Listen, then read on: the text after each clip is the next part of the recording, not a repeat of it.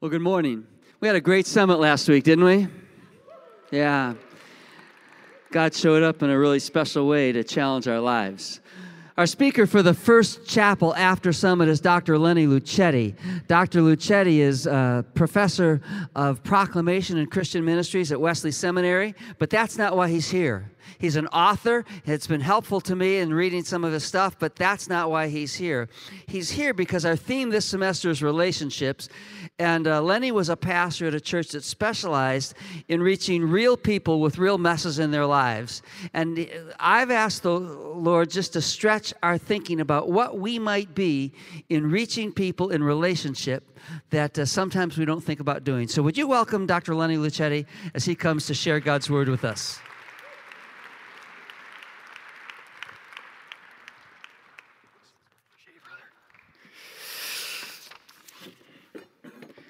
Well, welcome to Mandatory Chapel.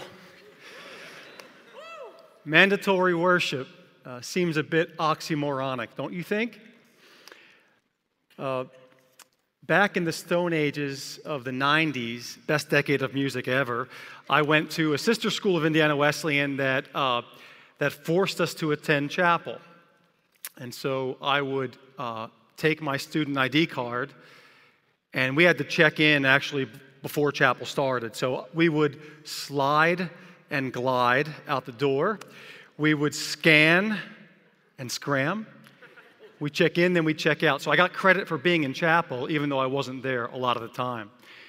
I didn't like chapel very much. I should mention that I was actually at this college studying to be a pastor. Uh, the only reason I went to, went to chapel at times, there was a season when I actually went, and, and really the only reason why I went was to check out women and consider which woman could possibly become Mrs. Luchetti. Because although I didn't care much for chapel, I actually wanted the woman I married to like chapel because I wanted her to love God enough to access the grace to love me. So I went to chapel looking for a wife, not God, and I found both. There were times in chapel that I was forced to attend when I came away so heavy with hope I could barely contain myself. There were times when I failed miserably at keeping God at arm's length. When God showed up in incredible ways. What I'm saying is, if I wasn't forced to attend chapel, I might not have encountered God in ways that have shaped me to the core. So I say all that to say to the four or five of you who might have come begrudgingly, I know how you feel. I sat where you sit. And I hope that today, or someday when the chapel speaker is more engaging, you will sense the power of God's Spirit hovering over the deep primordial chaos of your collegiate years in a way that transforms you. So uh, there's my take on chapel. You didn't ask for it, but there's my two cents worth. Uh, you can tweet your nasty disagreement later. My Twitter handle is John Bray. God is uh, on a mission. Always has been, always will be. And every person created in his, in his image has a mission too. Whether we, whether we state it or not, whether we know it or not, all of us have a mission. The people around us know what our mission is. They'll say behind our back, he's on a mission or she's on a mission. I had an Aunt Linda uh, who was on a mission. We, we would have these large family gatherings, uh, aunts, uncles, cousins, large Italian meal. We didn't just have four courses, we had like 24 courses. So we had a lot of dishes. After the meal, which my grandmother typically hosted, she would, she would uh, tell the kids to scram, beat it, get out of here, go play while the adults clean up.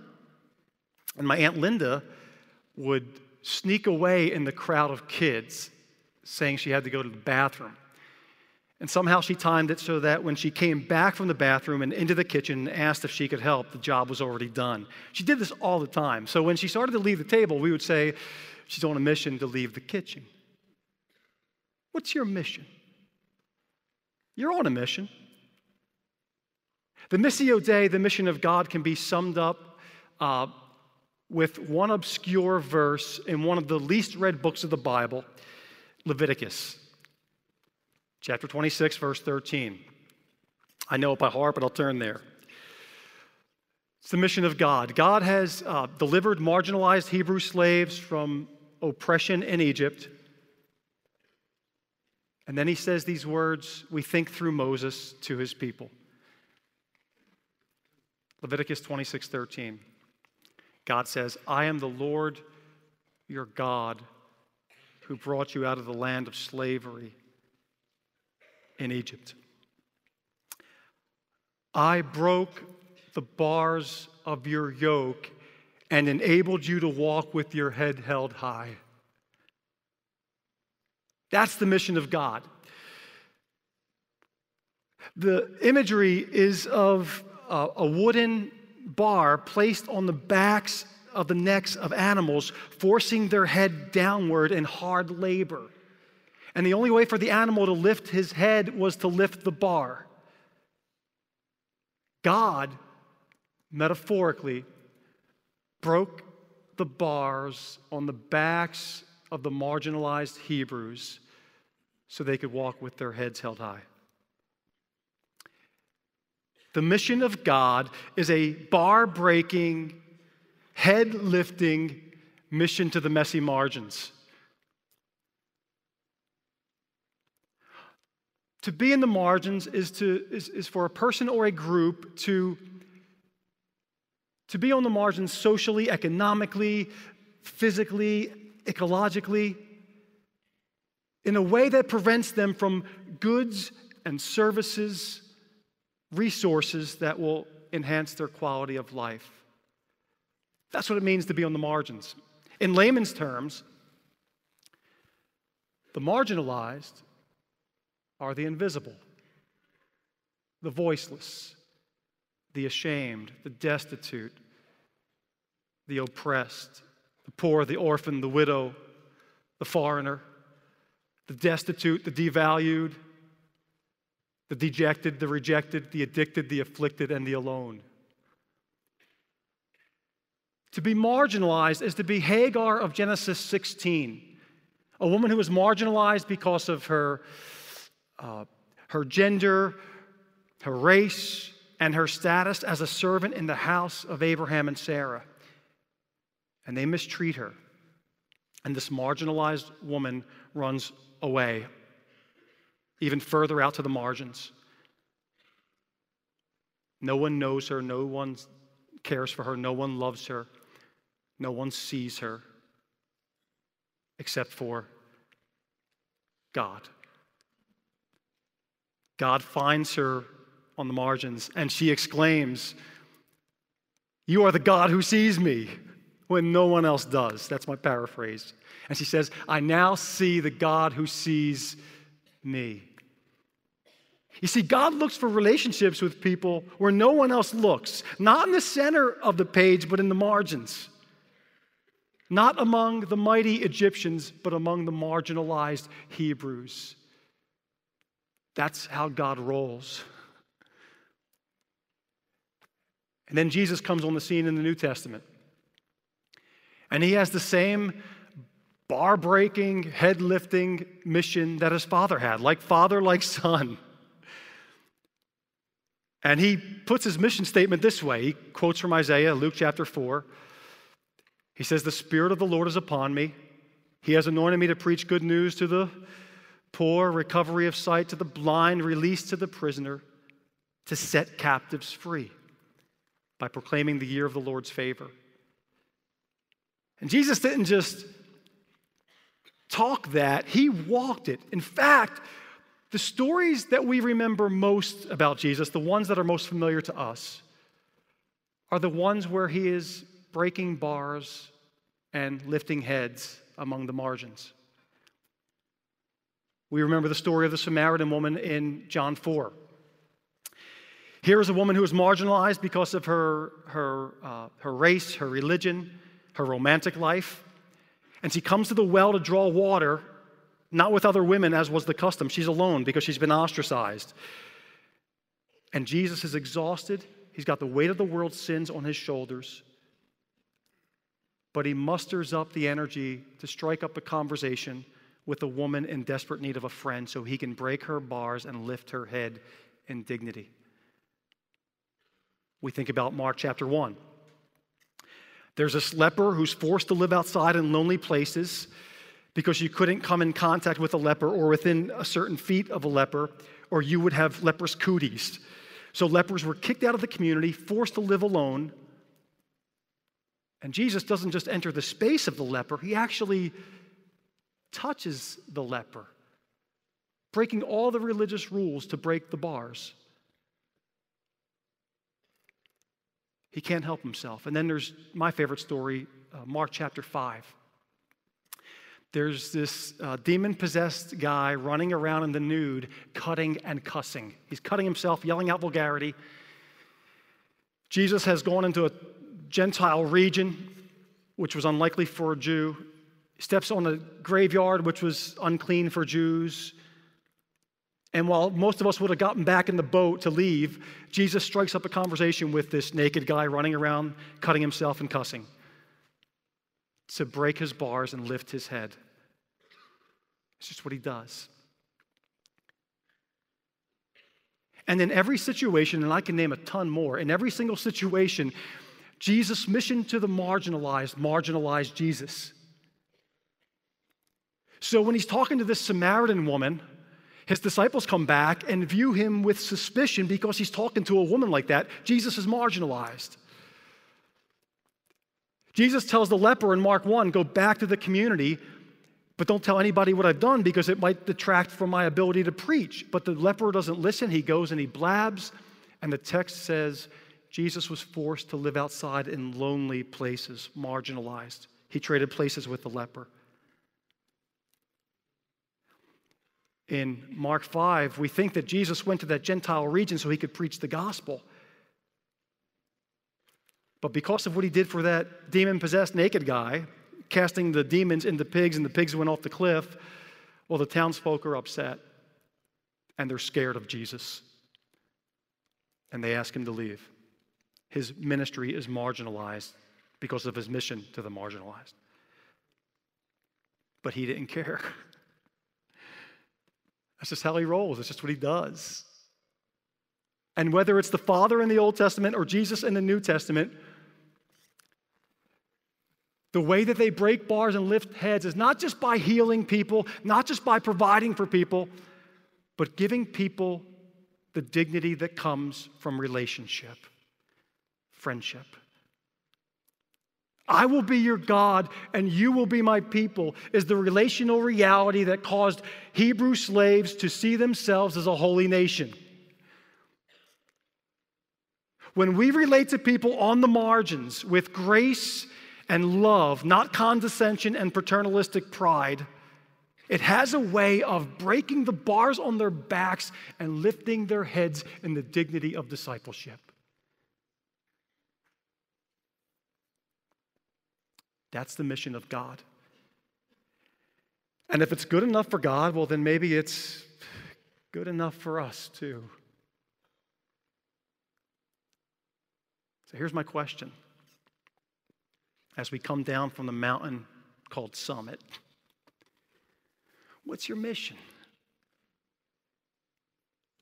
What dream are you chasing? What dream am I chasing? Is it the American dream? Or is it the kingdom of God on earth as it is in heaven? Is the vision we're chasing more driven by the values of an often narcissistic, consumeristic, self absorbed culture, or the values of a topsy turvy kingdom in which the King of Kings and Lord of Lords gives instead of takes, relinquishing his pomp and circumstance to dignify and empower those on the margins.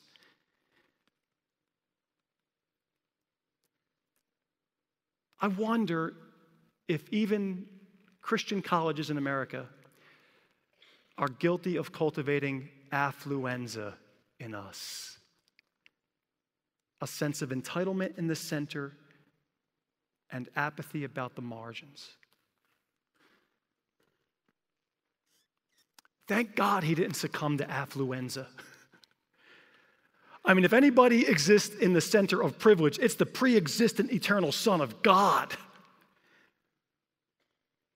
who chose to forsake his privilege in the center to become one of us and one with us. A God immune to suffering chooses to suffer with us. What kind of God does this? Jesus Christ, the one and only, full of grace and truth, who was conceived of the Holy Spirit, born of the Virgin Mary, suffered under Pontius Pilate, was crucified, dead, and buried.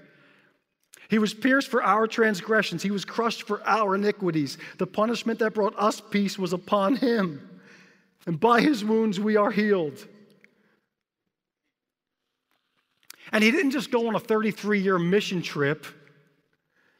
The Bible says that when he ascended that we'll see him come back in the same way that he left. That is, there is to this day a first century Jew seated at the right hand of the Father. The implications of his identification with us through the incarnation are with him to this day. His desire to associate with a marginalized human race cost him something forever.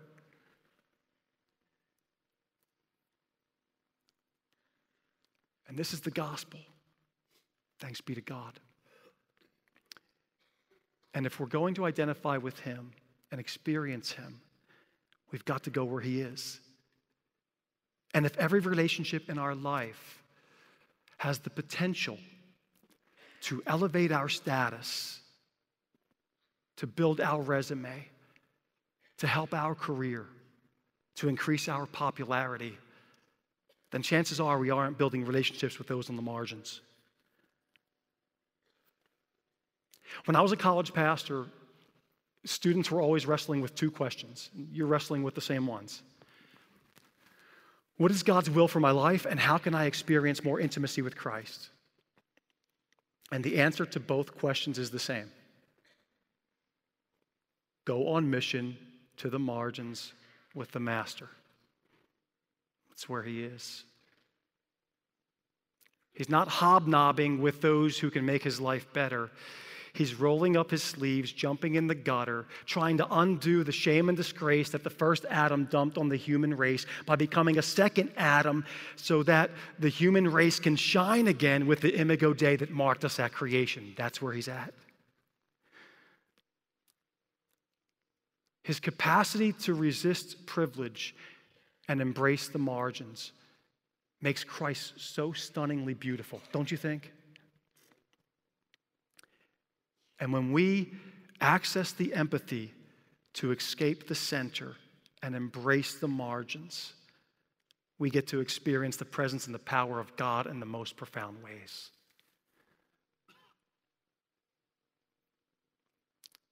A mature lover loves what his lover loves, right? I love my mother in law. I do. My wife can attest to that. She's sitting right there. She's the one going like this. I love my mother in law because I love my wife, and my wife loves her mom. If we love God, we'll love what God loves. Those on the margins. And if we don't love those on the margins, then, then maybe we don't love God.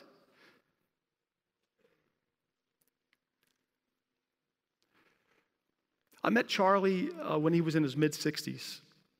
I was his pastor.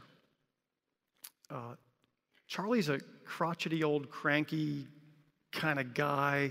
Grew up in the church, always been in the church. Uh, miserable, though. Self absorbed. Always thinking about ways the church can serve him. And when I met Charlie, I could tell he was, he was dying not physically, but a, but a slow spiritual death. And then something happened to Charlie. He was resuscitated, he was rejuvenated, he was, he was resurrected. The power that raised Jesus Christ from the dead was alive in Charlie. And it wasn't, it wasn't a Sunday school class, it wasn't a small group, it wasn't a worship service, as good as those things are, that did it for Charlie. He ran into a bunch of homeless people who loitered outside of his favorite hardware store. At first, Charlie just turned the other cheek so he couldn't see them. And then he, he sipped coffee with them. He got to know them. His heart broke for them. He befriended them. He fell in love with them. And I saw Charlie come back to life spiritually. And he grabbed a bunch of guys at the church. They went and they he bought a bunch of building materials from Home Depot, and then they went back behind the Walmart in the woods, which is where the homeless people lived. And they built little houses. They broke the law, but again, they broke the law to break the bars. They built a bunch of little houses in the woods behind Walmart. And Charlie didn't just find meaning in the margins, he did. He actually found God in the margins. What happened to Charlie was a microcosm for what happened to the church he attended. A church that had been really good at staying in their insulated holy huddle, drawing lines in the sand to keep people on the margins out. A church full of petty infighting.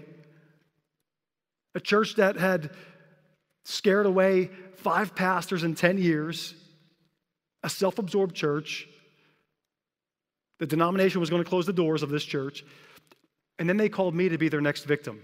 I mean, pastor. And I'm not sure what I was thinking or if I was thinking, but I said yes. And I'm so glad I did because my eyes got to see a miracle.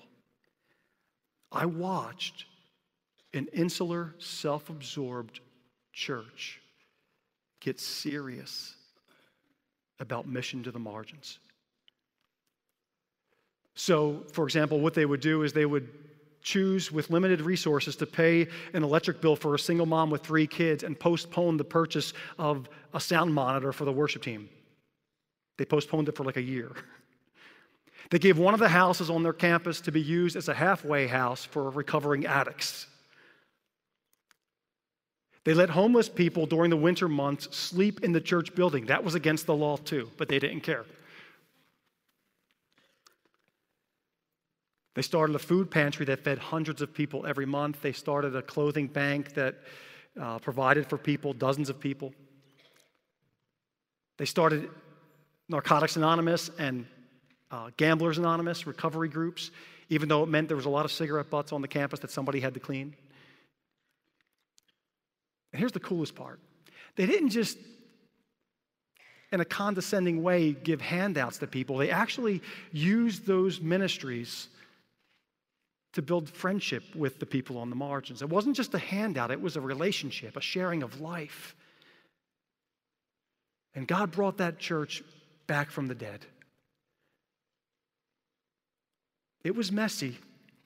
In fact, mission to the margins is messy. The incense of cigarette smoke filled the sanctuary, along with the scent of Billy from Philly a terminally ill homeless guy with his urine stenched jeans. The church swelled to three times its size, mostly with an influx of people in recovery from addiction. So, almost always, there were people drunk or high or hungover in this church.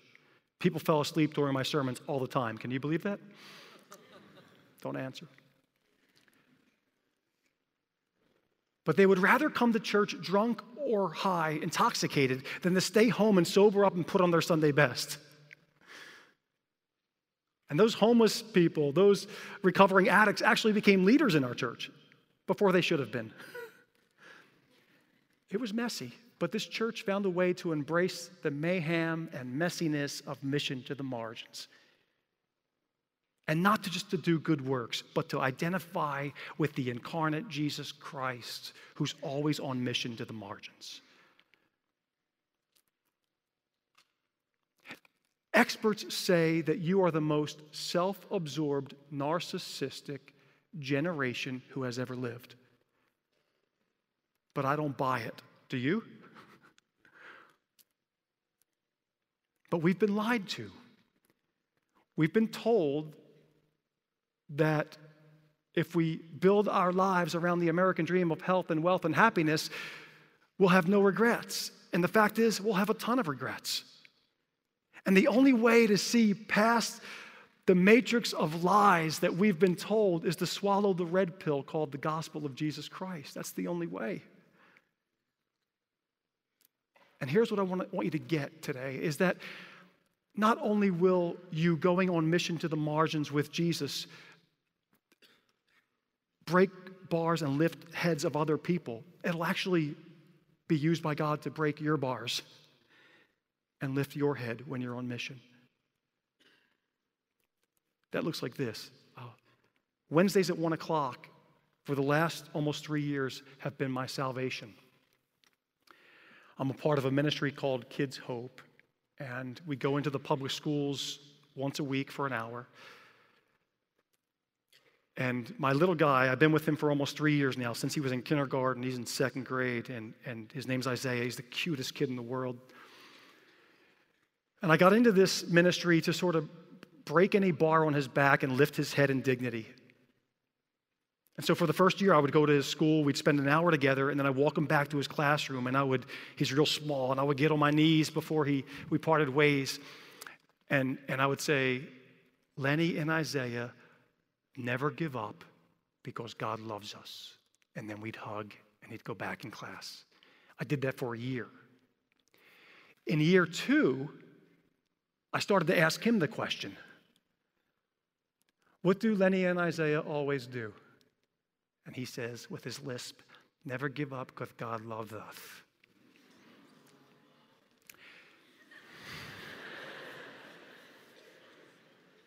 well, uh, last year I hit a, a dry spiritual patch. Uh, I wasn't hanging on, hopefully. I was giving up on some things that I had been praying for, I gave up hope on. I wasn't feeling loved or lovable. I was a bit self absorbed. Even your professors struggle with the doubts you struggle with, by the way. But I went on Wednesday at one o'clock like I'm supposed to do. And I was in my head. And I gave Isaiah a hug, started to walk away. And Isaiah just stood at the door of his class. He didn't go in. I'm like, what's this kid doing? I forgot our ritual because I wasn't feeling it. And he looked me in the eyes and he said, Lenny and Isaiah, never give up because God loves us.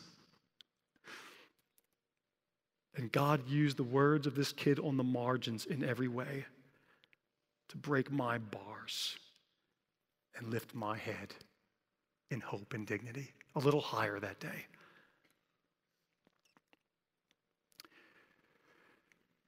Here's, here's the application. I'm running out of time, so let me just give it to you. Here's the application. Four words, okay? You can handle this. I know you're in study. Here we go. Four words empathy, escape, embrace, experience. Empathy, escape, embrace, experience. Here's my message in a nutshell when we access the empathy to escape the center and embrace the margins, we get to experience the presence and the power of God in the most profound ways. But it starts with empathy. It doesn't end there, it starts there. So, what's, what's the gauge on your empathyometer these days? When I was in college, I was so self absorbed. You're better than that. But my thoughts were like, What's for breakfast? How can I get an A in that paper with minimal work? I wonder if that girl's checking out my tight and tapered two tone jeans. Um, what's that guy who just walked by? What does he think of me? Uh, are my upper abs beginning to show through my fat? What's for lunch? so that's, those are the thoughts. So I, wa- I want us to take every thought captive. I want us to think about our thoughts. That's it and give God the space to increase the gauge on our empathyometer for those on the margins, to think less of ourselves.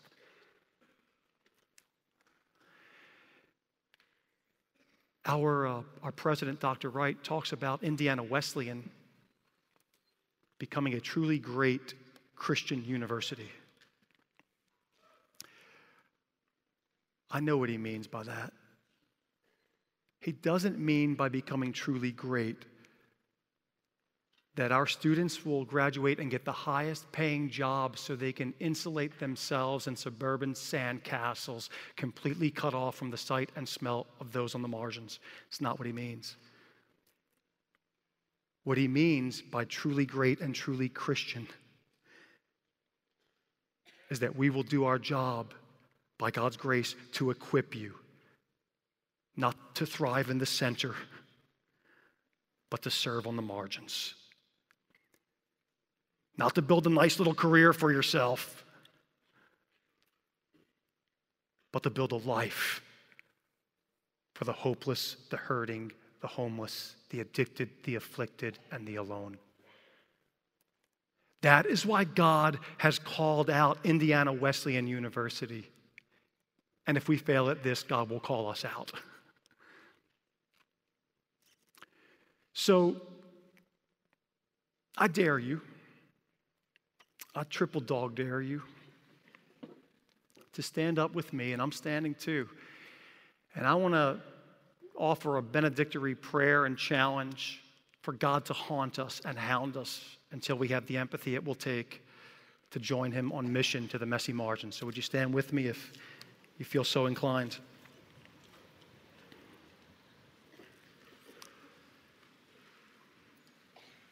It's time to come down from the summit and into the messy margins. May God enable us to see past the nose on our face to His grace. May God empower us to resist the quest to seek comfort, convenience, and coziness in the center so that we go with courage and commitment and compassion to the margins to seek liberty and justice freedom, and dignity for all. Because after all, that's what Jesus Christ did. And in this world, we are like him. Amen? Go in God's peace.